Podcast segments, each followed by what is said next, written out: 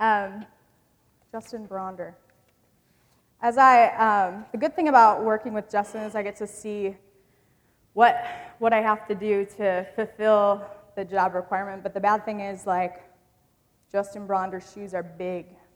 And so I know that um, he's going to leave.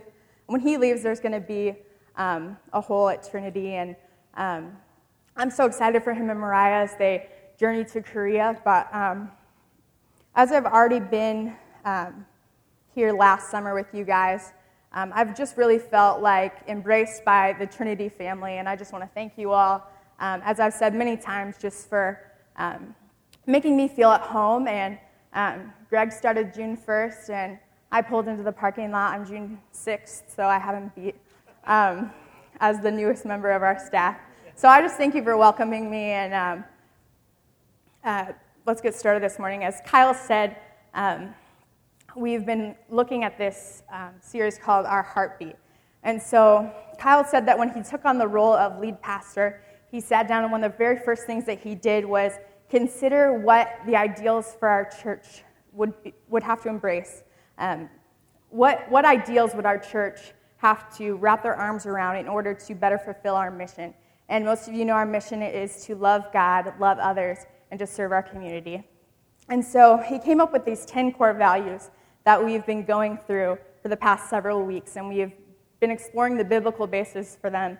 Um, and so, as Kyle said, the core value that we'll be exploring this morning is that we believe in and will wholeheartedly invest in young people. Um, so, as a youth pastor, it may seem that it is my obligation to the students sitting in these pews and to Lisa with the kids upstairs to continue to, to, to preach a message that continues to um, convince you that if you invest in students, it will be worth it. And um, and to say that believing and investing in young people is important is true, and I affirm that today. But being on the receiving end of that for so long, I don't know it best for my whopping two weeks as a new youth pastor. I know this core value best because there was a church that, that invested in me. And um, I had people to act as second moms and dads um, church gatherings were the single most important events of my week. So I grew up in Michigan, so when we were snowed in and church got canceled, I was the most bummed out kid around. Um, and it's not because I had a rough home life. My parents were and are good Christian people uh, that continue to show me unconditional love. It's not that I was looking to escape from anything, but there's something different about having a church family. There's something different about having people that aren't obligated to love you, love you. Um,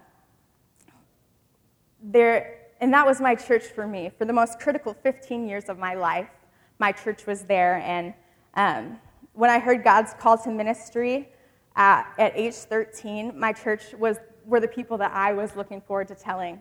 Um, it, it, was those people that stood behind me. And um, and encouraged me in that. In fact, um, this value is one of the things that drew me to Trinity, as I have already expressed. Um, Trinity has felt like family since the night that I walked through the door. Um, and there's something about this extended family that is special. And I think that's how God intends for it to be. There's something special about the connections that are made here at church. So when I rolled in town rolled into town for the block party, the first hugs that I got were those from eight and nine year old little girls. Um, and that's something special that's been created here at Trinity a trust that has been built between um, us and the young people. And if you haven't yet experienced it, I challenge you to get in on the action. I want to continue for our young people at Trinity because I know it changed my life, this core value. I honestly believe that I wouldn't be here um, without my church family that invested in me. Um, and I know sometimes it's hard to see the things come to fruition right away, and that's why it's an investment. Um, but as I've sat with our students and heard their stories, even in the past two weeks, some of them truly break my heart. Some of them are here because church is the safest place they know. For some of them, this is, only, this is the only place that they'll go all week where they know beyond a shadow of a doubt that they are truly loved. Um, we believe in and will wholeheartedly invest in young people because if we don't, we're robbing our students and children of something they need now more than ever. And as the world is jading our young people faster and faster, it is our job to step in and welcome them into our family. Um, to act as those grandmas and grandpas, mothers and fathers, aunts and uncles, brothers and sisters. The world is much too dangerous of a place now for us to entrust it with the job of raising our young people. When I hear the kind of hurt that our students are walking around with, um, I, I become really desperate for them. Um, and even at some points feel guilty that um, I can't relate to their circumstances. Um, and it's my prayer for our church that we be the kind of family that, be, that continues to embrace this, this brokenness. Because I think that's how we best fulfill this mission to love God, love others, and serve our community. But I want to dive into scripture this morning. If you'll turn to Mark 10, starting in verse 13. People were bringing little children to Jesus to have him touch them, but the disciples rebuked them. When Jesus saw this, he was indignant. He said to them, Let the little children come to me, and do not hinder them for the kingdom of God belongs to such as these. I tell you the truth anyone who will not receive the kingdom of God like a little child will never enter it. And he took the children in his arms, put his hands on them, and blessed him. Blessed them. What a good picture of our Lord this morning, a God who embraces children. And as I read this, I began to reflect on what it is that Jesus has in mind for a child's work in the kingdom. We've talked this morning about believing and investing in young people. And we see it in these verses, the way that Jesus embraces children as a model for us. But I want to take you on a rabbit trail real quick because my ADD brain loves rabbit trails. Um, but we'll be back, and I'll let me just read a short story for you. I want you to listen carefully. The fields were parched and brown from lack of rain, and the crops lay wilting from thirst. People were anxious and irritable as they searched the sky for any sign of relief. Days turned into weeks. No rain came. The ministers of the local churches called for an hour of prayer on the town square the following Saturday. They requested that everyone bring an object of faith for inspiration. At high noon on the appointed Saturday, the townspeople turned out in mass, filling the square with anxious faces and hopeful hearts. The ministers were touched to see the variety of objects clutched in prayerful hands holy books, crosses, and rosaries. When the hour ended, as if on magical command, a soft rain began to fall. Cheers swept the crowd as they held their treasured objects high in gratitude. I think this story could have ended well here. Um, the people had been faithful, they had been in faithful prayer to a God that had always been faithful to them. And upon the conclusion of their hour of prayer, this gentle rain begins to fall. Let me read again. Cheers swept the crowd as they held their treasured objects in high, objects high in gratitude and praise. But what I didn't read to you is this. From the middle of the crowd, one faith symbol seemed to overshadow all others. A small nine year old child had brought an umbrella. And this story strikes me most because the character who challenges my faith um, in this story more than anyone else is a boy of merely nine years old. And although I see the faith of the crowd as a whole, the boy hold, that holds the umbrella has an entirely different kind of faith. He has a faith filled with expectation. What this boy grasps is a childlike faith, one that has not been yet tainted by the world, one that challenges those around him. I think it's easy for us to have the perspective that as we believe and invest in young people, that we are doing it primarily for their benefit. And don't get me wrong, I hope that our investments benefit our young people. I think that if they don't, we're doing something wrong. Um, however, I cannot help think about this story of the boy with the umbrella. I cannot help but be impressed that as we have the ability to speak into the lives of our young people, they also have the ability to speak into our lives as well. So, in the scripture we read this morning, Jesus said, Let the little children come to me, and do not hinder them, for the kingdom of God belongs to such as these. I tell you the truth. Anyone who will not receive the kingdom of God like a little child will never enter it.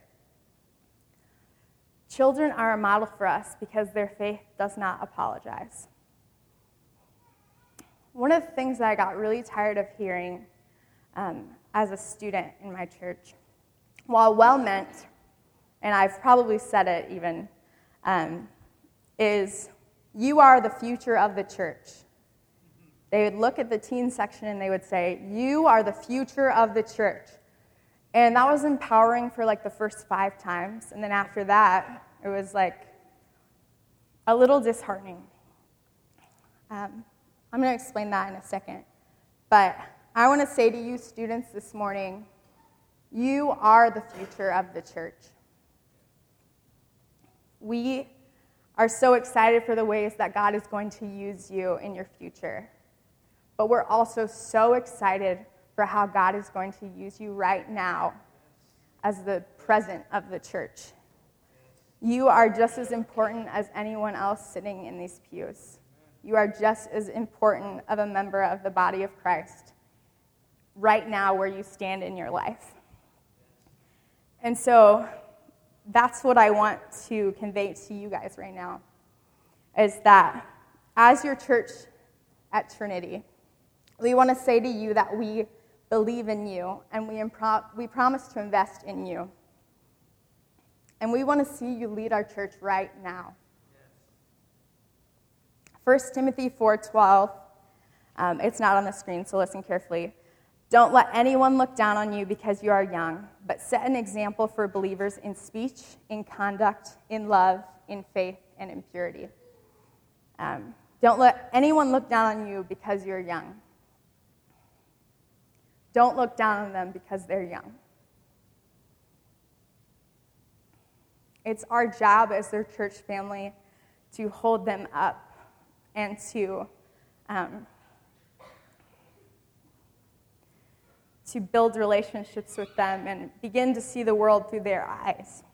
And still today, in the moments that I realize how inadequate I am to hold this position as a youth pastor, I remember the people in my church family growing up that invested in and believed that my call is worth something. When God's voice is hard to hear, it's our church that God uses to remind us of his faithfulness to work through us. And as I was on the phone with Kyle last night, um, making final arrangements to speak this morning in preparation for today, um, one of the last things he said to me was, I believe in you. How precious it is to know that the members of your church family are rooting for you. And that's all of us, adults and children alike. As we are As we're coming to the close of this message, short as it may be, it's, it's simple. Is that we, we are committing to believe in and wholeheartedly invest in young people. Um, are we welcoming the children that race around our halls in this church? Do we remember that our children hold the keys to the kingdom? Jesus says, I tell you the truth. Anyone who will not receive the kingdom of God like a little child will never enter it.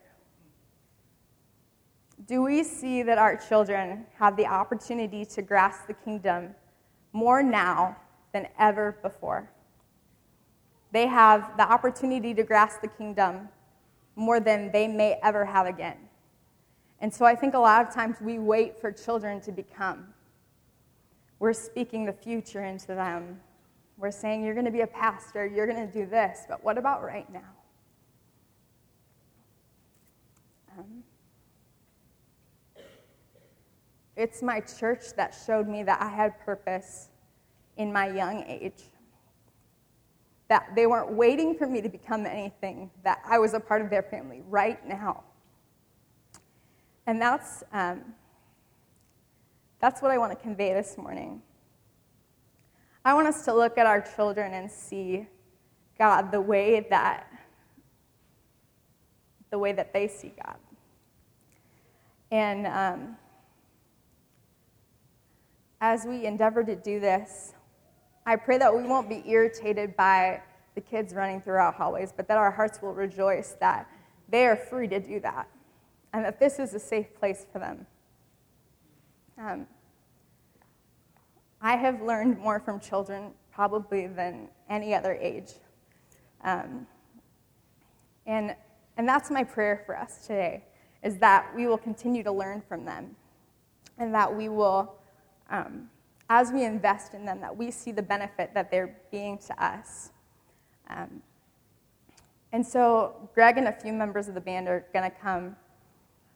And, um, and I just want to encourage, encourage you all um, to begin to pray with a childlike faith, um, to begin to seek God in the innocent way that you once sought God.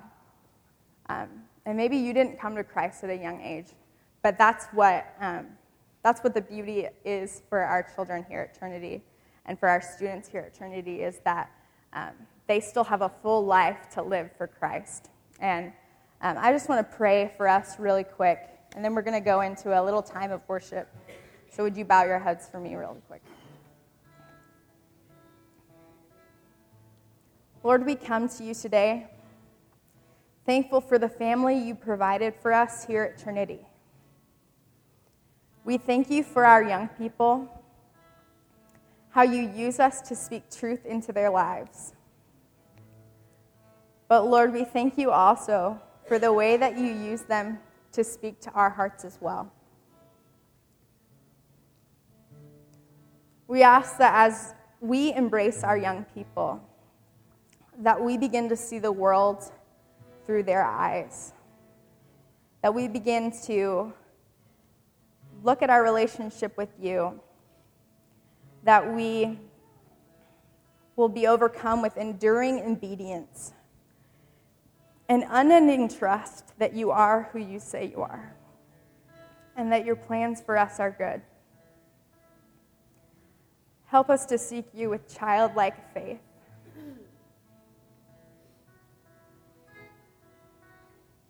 Lord, as we come to you um, and we sing, would the words of this song just resonate in our hearts? That we would begin to hold on to this childlike faith. Would you pour out your spirit over your people, Lord? Amen. The band's going to sing for us.